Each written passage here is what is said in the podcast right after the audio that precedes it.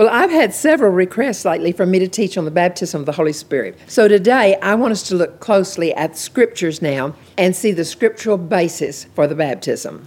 Now, hopefully, this is going to answer some questions that you may have. And in addition, I'm hoping you'll mark these scriptures down in your Bible because these will equip you for answering questions for other people because there's other people, they're needing answers. And uh, if, if you'll just write this down, put it in your Bible, and not be in, in any kind of fear, you can leave them in the baptism.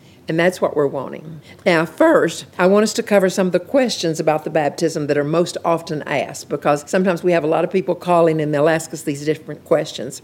And then the next time, we're going to look at nine of the values or the advantage of the prayer tongue because it has so many advantages. God made two love promises, and I've always loved the fact that He, he just kind of broke it in two and it covers everything. But the first love promise is in John 3:16 for the fact that God was going to send a Savior who was going to take our our sins on his own body on the cross so that we could escape the eternal hellfire that is coming for the people that don't receive Jesus. The second promise is in the last part of Luke 3:16 that he will baptize us in his Holy Spirit and in fire. Now, all through the word, you're going to see references now to the promise of the Spirit. Sometimes it'll say the promise of the Father. But whenever you see the promise of the Spirit or the promise of the Father, it's talking about the baptism of the Holy Spirit. Now, most of us have memorized Galatians 3:13. I memorized that a long time ago. Christ redeemed us from the curse of the law, having become a curse for us, because it's so powerful that we're no longer under a curse. You know, when we think about it, that Christ redeemed us, we're no longer under a curse. All those curses we read in the Old Testament, we're no longer under those curses because of what Christ did. But we don't need to stop there because anytime I was reading Galatians 3:13, I would just be so thankful, Lord, I thank you. You've redeemed us from the curse of the law. And I would usually stop and move on to something else. But most people don't realize that we need to keep reading there in verse 14 because it says he redeemed us from the curse so that we could receive the promise of the Spirit. And uh, you know, I mean, I'd left that out for so many years that I didn't notice that it, it gave me more. I was so excited about being redeemed from the curse that I didn't really stop to realize that it was so that He could give us the promise of the Spirit. Okay, now why He redeemed us is so that we could have the baptism of the Holy Spirit. So let's read the whole thing. Christ redeemed us from the curse of the law, having become a curse for us. For it's written, Cursed is everyone who hangs on a tree or everyone who hangs on the cross, in order that in Christ Jesus the blessings of Abraham might come to the Gentiles, so that we might then receive the promise of the Holy Spirit through faith. And I remember the first time that I read a little further in that verse, I got so excited saying, Oh my goodness, I was leaving out a huge promise right there at the end. Now, we were redeemed from the curse, and the reason was so that we'd be eligible then to be baptized in the Holy Spirit. Now, too many times people quit reading in Galatians 3:13 too soon, and they miss this powerful promise. Okay, so I want you to take note of this. The first promise is John 3 3:16 for his life to come in us to change our destiny from hell to heaven, from death to life forevermore. And that's what he's telling us. For God so loved the world that he gave his only begotten Son, that whosoever believeth in him should not perish but have everlasting life. So that's our promise that he gives us in John 3:16. And this promise was made possible by giving us a Redeemer, so that through him, through Christ, we could escape hell and live eternally with him. Now that is the promise for the next life. John 3:16 is for the next life. But we have a Luke 3:16. Uh, one promise is John 3:16, one is Luke 3:16, and it makes these references easy to remember. We need to realize these two scriptures cover everything in this life and cover everything in the life to come. Now, this second promise is to redeem us from the curse, number 1, and to baptize us in the Holy Spirit. So this second promise is to give us power to live victoriously on this earth. So we've got one for heaven and one for this earth. Now, these two promises are simply God saying, I've got you covered in this life with Luke 3:16, and I've got you covered in the life to come with John 3:16. If if we'll just choose the way that He's provided. So we need both of these promises in order to live victoriously in this life and to have life everlasting then eternally with Him. Now, these two scriptures, really, they, they're all we need. They cover everything that we need for earth and everything that we need for heaven. But we don't need a soldier in battle without first going to boot camp. Even in the natural, we don't send a soldier into battle until we actually first put him through boot camp so he can learn how to use the equipment that he's been given.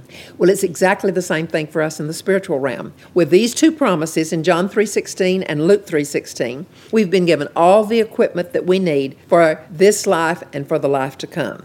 But we, we don't want them to go to waste by not realizing what God has given us. We need to see these promises and realize, God, you did this, so I need to take them and put them to work. Too often, Christians live under par lives because they receive that first promise, they accept Jesus as their Savior, and they think that they have everything. They think they received it all that's being offered, and so they stop short. We have to come to a place where we determine we're not going to stop short. Now, let me show it to you in Scripture. Back in John 20, verse 19, when Jesus appeared to his disciples, this is right after he had just been resurrected from the dead, and the Bible says that he breathed on them and they received the Holy Spirit. Now, this happened probably the first day after he was resurrected. Now, too many Christians stop there when they receive the Lord and they say, Well, he breathed on me and I've received the Holy Spirit, so I have the Holy Spirit now. This first receiving of the Holy Spirit took place on the inside of that person. And when they saw that he had been resurrected from the dead, and they received his spirit into them, and Jesus breathed on them and actually told them, Receive my spirit. So they got born again. Now that means that their spirit man came alive on the inside, and at that moment, their destiny was changed from literally changed from hell to heaven at that moment. But a lot of Christians don't realize that it really didn't stop there. They just think, oh, I've got it all. But it didn't stop there. Now, the reason the Holy Spirit did this for them, in Acts 1, verse 3, after the resurrection, Jesus appeared to them over a period of 40 days and speaking things concerning the kingdom of God. Then he gathered them together and he commanded them not to leave Jerusalem, but to wait for what the Father had promised, which he said, You heard about it from me.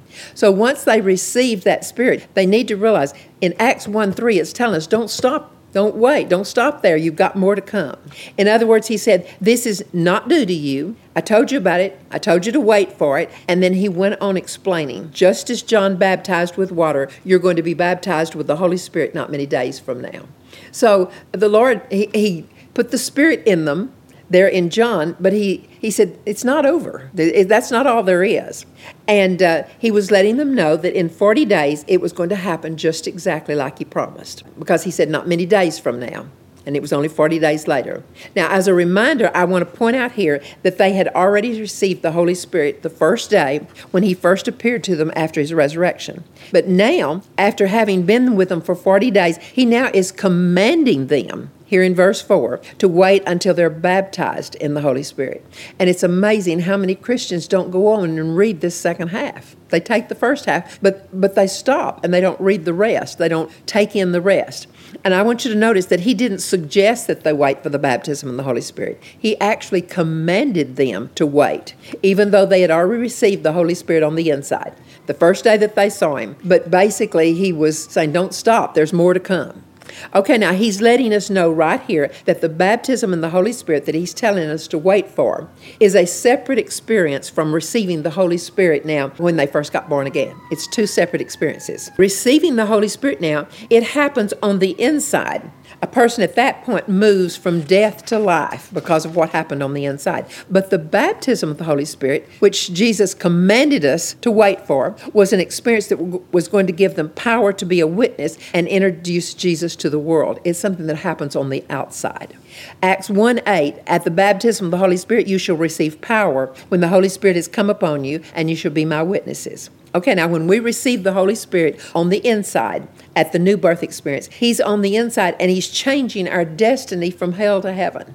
I mean, this is something, this is shouting ground, you know. But at the baptism of the Holy Spirit now, His Holy Spirit comes on the outside of us to make us a bold witness. One happens on the inside, one happens on the outside. And you can go to heaven with that first experience when you get born again because your spirit man is now alive and you now belong to the Lord. You belong to Jesus. But if we want to have a powerful witness, if we want to get people saved, if we want to make a difference in this world, we have to have the baptism of the Holy Spirit, which comes as a second experience. Now, it's so sad to me that so many Christians fight so hard to refuse this second experience. I, I, I can't even imagine how many people just say, I've got all, I don't want any, don't tell me anything about the baptism of the Holy Spirit. I don't want that. And I've had people actually turn me off and say no. But it's amazing. I don't know what they do with that scripture that says Jesus commanded them to get it. Okay, why do we fight so adamantly when it's a gift from God that's going to give us the power to be a successful witness for Him? Why do we do that? Well, some of my saddest memories are good Christian friends of mine who truly loved God and they wanted to go and, and they wanted to be a witness. They even went overseas to witness for Jesus, get people saved. Yet they came home broken and devastated and defeated. And I've seen that happen so many times because they went out without the power and the devil almost devastated them. But it wasn't God's fault. He had plainly commanded them to wait for the baptism before they went out. The devil is not powerless against us. He actually is the God of this world. But that's why we have to have God's power on the outside now to give us what we need to win. We have to have that power. Now, one couple who went as missionaries, they went without the power of the Holy Spirit. And they were really close friends of ours. We'd gone to church together, and we begged them not to go into the mission field without the baptism. But they didn't believe us. They, they said, no, we got it all. I, you know, that, I don't know, they didn't even know where we were coming from. And I can't even begin to describe the devastation when they returned. She's alone now, you know, and she won't even return our calls. I, I think they realize that they did it wrong, but they're still not willing to say we made a mistake. Now, it's ironic that in spite of Jesus making it so clear that we have to wait for the baptism of the Holy Spirit, that churches will send out laymen, uh, they'll send out pastors, they'll send out missionaries, unprepared and unequipped to the work of the ministry. And it's all because our churches have not taught about this second promise in, in Acts 1, verse 5 the promise of the Spirit that would give us the power to be able to operate in the world. And because of Christians not being taught to wait for it, we've seen so much devastation. Discouraged pastors, we see missionaries back from the mission field, and just like the testimony that I just gave, and they're devastated and they don't know what they've done wrong because they said, I went to, to take Jesus to the world. Why didn't it work? They're devastated because they didn't have the equipment they needed to be able to operate now in, in the authority that God wanted to give them. Now, it's totally unscriptural to leave off this second promise. Christians have missed it for so many years, but God now is bringing the truth alive concerning the importance of the Holy Spirit baptism. We're hearing it from the pulpits now more than we've ever heard it before. Now, many times I've heard Christians question, why is it that we need the baptism? Okay, let me ask you, would you say that Jesus was the Son of God from the time he was born? I don't think anyone would argue with that. Would you say that he was filled with the Spirit while he was very young? We know at age 12, he was in the temple. He was teaching the, the doctors, and they were astonished at his wisdom. And he said, I have to be about my father's business. He recognized his father, he recognized his ministry at age 12. And yet, even though he was already the Son of God, even though he was already walking in the Spirit, we see that Jesus had a second experience himself. Before he entered his public ministry, he was water baptized, and at that time the sky opened and the Spirit descended on him like a dove. And that's when the Holy Spirit then literally covered him. Now, there's a reason for the order in which these two promises came. A person has to receive Jesus first in his heart to be born again, which gives us our ticket to heaven. And again, that was what we read about in John chapter 20 when Jesus first rose from the grave, told his disciples to receive his Holy Spirit, and that's when he breathed on them. Then in Acts 2:33 after Jesus having been exalted to the right hand of the Father after his 40 days on earth received from the Father in heaven the promise of the Holy Spirit and then he poured out his Holy Spirit on his disciples on the day of Pentecost. Now, at this point, he was in heaven with the Father. He, he, waited to send the Holy Spirit until he was in heaven with the Father. Verse 33 Therefore, having been exalted to the right hand of God, and having received from the Father the promise of the Holy Spirit, he, Jesus, was poured forth this which you both see and hear. Okay, now I want us to see that what was poured out on his disciples is not something to receive if we happen to decide, well, whether I want it or not. Some people, they say, I don't know whether I want the baptism, and, and they'll be questioning whether they think they need it or whether they want it. Listen, this is something Jesus commanded us to have. He didn't give us a choice. And just like we don't send a soldier into battle without his first going to the boot camp to learn how to use the equipment that's being issued to him, there is a tremendous power that we receive at the baptism, but we have to learn how to use it. it, it it's something where God says, I, I, I want to give it to you, and then I, I want you to learn from me exactly how to use it. Now, if Jesus saw the need for a second experience, how much more do we need to get it? Now, one of the most common errors that I hear from people who have the baptism of the Holy Spirit, they'll say, Well, after I got the Holy Spirit. And what they're really meaning is after I got the baptism of the Holy Spirit, because they already had the Holy Spirit in, on the inside when they were saved. It's two experiences, and that what, that's what throws people off. Now, this is a serious error in our theology because every born again child has the Holy Spirit. We couldn't be born again without the Spirit. But not every born again child has the baptism of the Holy Spirit. Now, another word for baptism is immersion, to be covered over with the Spirit. And it's possible to be filled on the inside with the Spirit and yet not be immersed or not be baptized in the Spirit. Now, Jesus described both of these, experiences in the book of John. And that's why Jesus referred to the baptism as a clothing. In Luke 24 49, Jesus says, Wait until you're clothed from on high. Now, clothing is worn on the outside. The disciples had already had the Holy Spirit breathed into them. But he said, After that, you wait until it becomes a clothing, until you wear it on the outside. Now, this is important. You can be filled with the Holy Spirit daily, over and over, but the Holy Spirit baptism is a one time experience. So we need to realize that. We need to be filled over and over and over with the, with the Holy Spirit. But this Holy Spirit baptism now is a one time experience. This is what makes the notable change in a person once they've received the baptism. Now, most people find that it brings a new boldness to be a witness. Now, the scriptures begin to take on whole new meaning once a person receives the baptism. And unless a person is dealing with a spirit of fear, most people never again doubt their salvation once they've had the baptism of the Holy Spirit. And you see the real difference that it makes now in the life of Peter. Before he was baptized, he was hiding from the Jews. He knew what was happening to Jesus and he was in love with the Lord, and yet he was still hiding. He was afraid. But after the day of Pentecost, we find him fearlessly preaching to everyone with whom he came in contact. And he preached in the streets of Jerusalem, and 5,000 came to the Lord. That's the day when the church was birthed on the day of Pentecost. Now, Peter no longer feared what man could do to him. After the baptism, it, it, it takes that fear away and it, it brings a boldness in place of it. And that was the difference that the baptism made in his life. Now, we find in Acts 2, verse 4, on the day of Pentecost, when the Holy Spirit was poured out on the 120 on in the upper room, that one of the evidences now that came with the baptism is that they all spoke with other tongues. Many people say, well, is it for everybody? The Bible very plainly tells us they all spoke with tongues. Now, everyone's baptism is going to be different, just like everyone's salvation experience is different. Some people will say, Well, I don't think I got the baptism because so and so had such a dramatic experience, but mine wasn't. Mine was just real quiet. Don't judge yours by anyone else's experience. Paul had a very dramatic salvation on the road to Damascus, and yet another person might have a very quiet, gentle experience with the Lord. So it doesn't have anything to do with how dramatic it is. It has to do with asking the Lord for it in faith. I got born again at age five when the Holy Spirit came into my heart, and it was real. But it was years later that I was in a hotel room in New Orleans when I received the baptism of the Holy Spirit. And it was a very quiet, very gentle, very sweet experience. And I can still remember just feeling a love that just engulfed me like I'd never experienced before. It was just, it, was almost indescribable. Jesus was so real to me at that moment even though it was just a very quiet, gentle experience. Now, Jack received his baptism and his prayer tongue while he was asleep, and he, he woke up speaking in tongues, you know.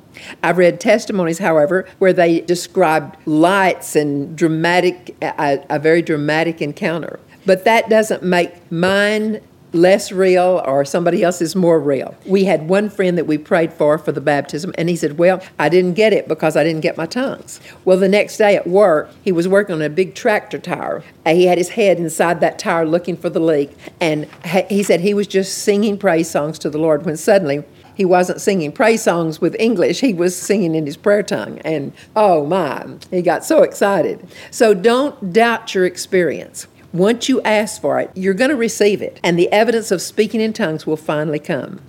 Every child of God thinks the baptism of the Holy Spirit is just different for them. And yours is going to be more precious to you than anyone else's because it's yours. But you're going to find out that every single time that a person gets the baptism of the Holy Spirit, they do get their prayer tongue. The prayer tongue is there. It, they may not get it right at that moment for some kind of inhibition, but It's going to be there. It's going to come. Now, some people, out of fear or whatever, they're hindered to, to let it flow forth at first. But don't let that panic you because it's there. Just relax and trust God, and it, it'll flow out. Now, a lot of people want to know well, do you go into some kind of trance? Do you just feel like you've been overpowered? Well, that's a big fear of a lot of people. But in Acts 2, verse 4, it says, They spoke with other tongues as the Spirit gave them utterance. So we do the speaking. The Spirit gives us the utterance, but we're the one in control of our tongue. We're in control of, of the language that comes out. And there's no trance, it's a teamwork between us and the Holy Spirit. He gives the utterance, but we're the one now that does the talking. And we decide how loud, how soft, how fast, or how slow we're going to talk because we're the one in control. And people need to get rid of the fear that something's going to overtake them and they're going to be out of control. God doesn't do it that way. We're the one in control. 1 Corinthians 14 32, the spirit of the prophet is subject to the prophet. And we need to realize that our prayer tongue, our, our, our walking in the Spirit, it's subject to us. The gift is subject to the one who is operating the gift. Now, God doesn't force anything on us. Now, some people will say, well, how do you know if it's for today? I heard that it went out with the apostles. And a lot of people have heard that. A lot of people believe that. In fact, some people think that the Bible tells you that it went out with the apostles. I can assure you that's not in the Bible, so don't waste your time looking for it, you know. But if you look at Acts 2, verse 38, thinking that tongues passed away with the apostles is an incorrect tradition of men that try to make you think that it's already passed away and, and it, it, it frightens them. But the Word of God very plainly says that it's for us today. In Acts 2 38 and 39, Peter said, Repent and let each of you be baptized in the name of Jesus Christ for the forgiveness of your sins, and you shall receive the gift then of the Holy Spirit. Verse 39 For the promise is for you, for your children, and for all who are far off. He says it's for you denoting the individual. It's for your children. That denotes that it's for the succeeding generations. And then he says it's for all that are far off, denoting it's for all nations and all nationalities, anyone who, who will receive the Lord and receive it. And then he added, just in case anyone's left off, he said it's for as many as the Lord God shall call unto himself. Wow. Now, God could not have made it any clearer. Every single person who is open and wanting all that God has now for him will be drawn to this baptism at one time or another. He'll be drawn to it. You can quench the drawing. You can say no until you no longer feel it, but that drawing's there. The, Lord, the Lord's the one that's drawing us by His Holy Spirit. But every person open to Jesus will at one time or another be drawn to the baptism. Now, in Revelation 3, verse 20, Jesus is speaking to the church at Laodicea, and he says, Behold, I stand at the door and knock. If any man will open the door, I'll come in and I'll sup with him. Now, a lot of people have used that as a salvation scripture, and they think that Jesus is standing at the door and he says, If you'll open the door, I'll come in. And they think that he's inviting them in for salvation. But that's not a salvation scripture. He was actually writing to the church and he was speaking to, uh, to Christians. He was asking them to open the door when he knocked. And this is an invitation from the Lord to invite us into a deeper walk with him. He's saying, I, am standing at the door. You know, I'm knocking. Open the door. Let me come come in. Let, let me give you a deeper walk. And every person who gets the baptism of the Holy Spirit, uh, uh, he, he, he wants them to come on in, receive more and more. And practically every time, if you ask them what they were praying before this happened, they'll say, okay, I was just saying, Lord, I want all you've got. Or they'll be saying, Lord, I, I just pray for more of you. It's always when we're asking for more. And what they were doing, they were opening the door when Jesus knocked on their heart's door and asking to come in and sup with them. Now, when we sup or when we eat with someone, we're fellowshipping with them, we're, we're getting to know them better. He doesn't just want to be our ticket to heaven. He wants to fellowship with us more intimate in a more intimate way than we've ever experienced before. And that's why he said, I'm standing at the door knocking. Let me in. I'm going to give you more. I've always got more for you. Now, many people want to know, how do I get it now? Well, it's very clear in Luke 11, 9 through 13. And I say to you, ask and it shall be given to you. Seek and you shall find. Knock and the door will be open to you. For everyone who asks, doesn't say some people get it and some don't. Everyone who asks is going to receive. And he who seeks it is going to find it. And to him who knocks, God's going to see to it that the door's opened. Now, suppose one of you fathers is asked by his son for a fish. He's not going to give him a snake instead of a fish, will he? Or if he asks for a, an egg, uh, he's not going to give him a scorpion. If you then, being evil, know how to give good gifts to your children, how much more shall your heavenly Father give the Holy Spirit to those who ask him? So it's for everyone. He's making it very clear. If you want it, it, he's, he'll open the door. He'll give the Holy Spirit to everyone who asks for it. Now, every question that you can come up with concerning the baptism has an answer in the Bible. You can't come up with a question. I have people who they're thinking about asking for the baptism of the Holy Spirit, and they have so many questions. Every one of those questions are answered in the Word of God. In verse 9, is the universal way of receiving anything from the Lord. He makes it so simple. God's ways are so simple. It's ask, seek, and knock. That's that's basically the answer he gives us for anything we're looking for. Keep knocking, but it has to be sincere. Now he makes it very clear that the way we receive the Holy Spirit always is just to ask. Now the fact that he used the term Father and not God here is very significant. It denotes that the ones doing the asking already had a relationship with him. A stranger doesn't ask for the Holy Spirit. It's that child asking his father for it. Then some people get into the fear that they ask and then they get a counterfeit. We had one young couple years ago at our church. They came and we prayed for them for the baptism, and boy, they were so excited. But later that afternoon, their college professor said, Oh, I knew someone once who asked and they got a counterfeit. And this little couple got into all kinds of fear, and suddenly they decided they didn't want anything to do with it anymore because it might be a tragedy. It might be a counterfeit. Well, God makes it so clear here that when you ask for this from the Father, you can know that you're going to get the real thing. You don't have to be afraid when you're asking the Father. He's not going to give, you can ask for an egg and He's not going to give you a bad gift instead. And uh, He makes that very clear in Luke 11 11 through 13. Now, suppose one of you fathers is asked by his son for a fish. Is he going to give him a snake instead of a fish? Or if he's asked for an egg, is he going to give him a scorpion? If you then, being evil, know how to give good gifts to your children, how much more shall your heavenly Father give the Holy Spirit to those who ask? If you go to your heavenly Father, you never have to be afraid you're going to get a counterfeit. Now, anyone who gets something other than the real baptism, they had to have gone to a source other than God because God says, If your earthly father gives good gifts, how much more will I, your heavenly Father, now give you good gifts? Now, I've heard people say, Well, I don't want the baptism. I know so and so. He got the baptism, and he acts just exactly like the world. He's as carnal, he's as immature as, as they come. So I don't want what he's got.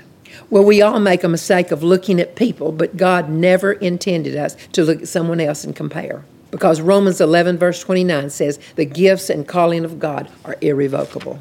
He doesn't take them back. In other words, when someone happens to misuse or abuse God's gift, He doesn't take it away from them. I mean, when they ask for it sincerely and got it, then they can misuse it and abuse it and God lets it happen. If I were God, I'd take it back from them after they misused it, but He doesn't do that. So there will be times when you find someone ministering or operating in the gifts of the Spirit, and you're going to be disappointed in their lifestyle, or, or maybe disappointed in their misuse or, or their abuse of some of the things of God. But God doesn't want us to get our eyes over on people. If you saw a Ford car going down the street and it was bumping into curbs and sideswiping cars, It'd be ridiculous to say, I'm never going to buy a Ford. Just look how that guy's driving his car. You just look at that crazy driver and think, what's wrong with him? But unfortunately, a lot of Christians have a way of judging the gift by the user of the gift, and that's so wrong. Okay, now we're going to stop here, and the next time we're going to look at a few more examples and then nine important blessings from the baptism of the Holy Spirit.